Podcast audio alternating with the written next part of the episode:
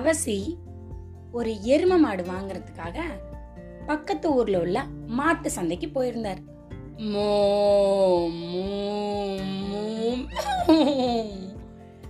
பல ரகமான மாடு எரும மாடு கண்ணுக்குட்டி எல்லாம் இருந்ததாங்க. இவருக்கு என்ன வேணும்னு பார்த்து அதுக்கு விலையெல்லாம் பேசி முடிச்சு அதை வாங்கிட்டு வர்றதுக்கு பொழுது சாஞ்சிருச்சு. பக்கத்து ஊர்ல இருந்து இந்த ஊருக்கு காட்டு பாதையில நடந்து வரணும். இவர் மாட்டை கயிறுல கட்டி கயிறை கையில பிடிச்சிட்டு நடந்து வந்துட்டு இருக்கிறார். சும்மாவே அந்த காட்டு பாதையில எப்பயும் ஜாஸ்தி திருட்டு நடக்கும்.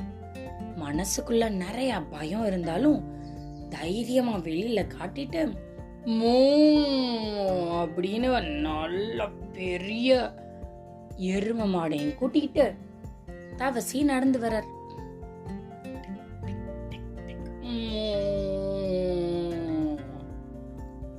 நடந்து வர வழியில எப்பவும் போல திருடன் வந்துட்டான். டங்குன்னு வந்து குதிச்சான் ஒரு மரத்து மேல இருந்து கண்ணை தவிர வேற எதுவுமே தெரியல. சட்டை வேஷ்டி அதுக்கு கீழே ஒரு பெரிய ட்ரௌசர் மூஞ்சியில துணியெல்லாம் கட்டியிருக்கான்.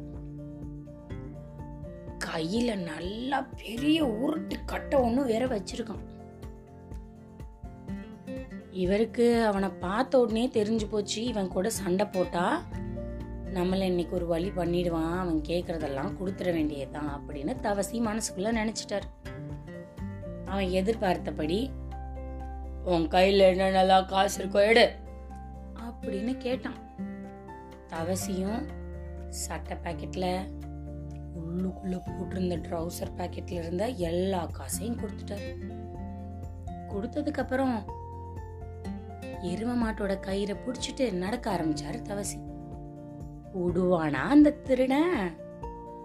ஆ, மாட்டோட கயிறையும் கொடுத்துட்டு போ. அப்படின்னு மிரட்டினான். என்ன பண்ணுறது இவரு? அவன் வச்சிருக்க கட்டையில் ஓங்கி ஒரு போடு போட்டானா தவசி மயங்கியே கீழே விழுந்துருவார். சரி அப்படின்னு அவன் அவர் கையில் சுற்றி வச்சிருந்த கயிறை மெதுவா சுற்றி கலட்டிட்டு அவங்கிட்ட கொடுத்தாரு தவசி திருடன் கையில்.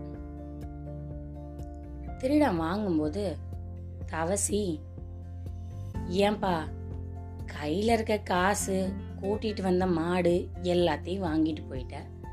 இந்த கையில் வச்சிருக்க கட்டையை மட்டுமாவது எனக்கு கூட அப்படின்னு கேட்டார். திருடன் எதுக்கு? என் கட்டை உனக்கு எதுக்கு வேணும்? அப்படின்னு கேட்ட உடனே ஒன்றும் இல்லை.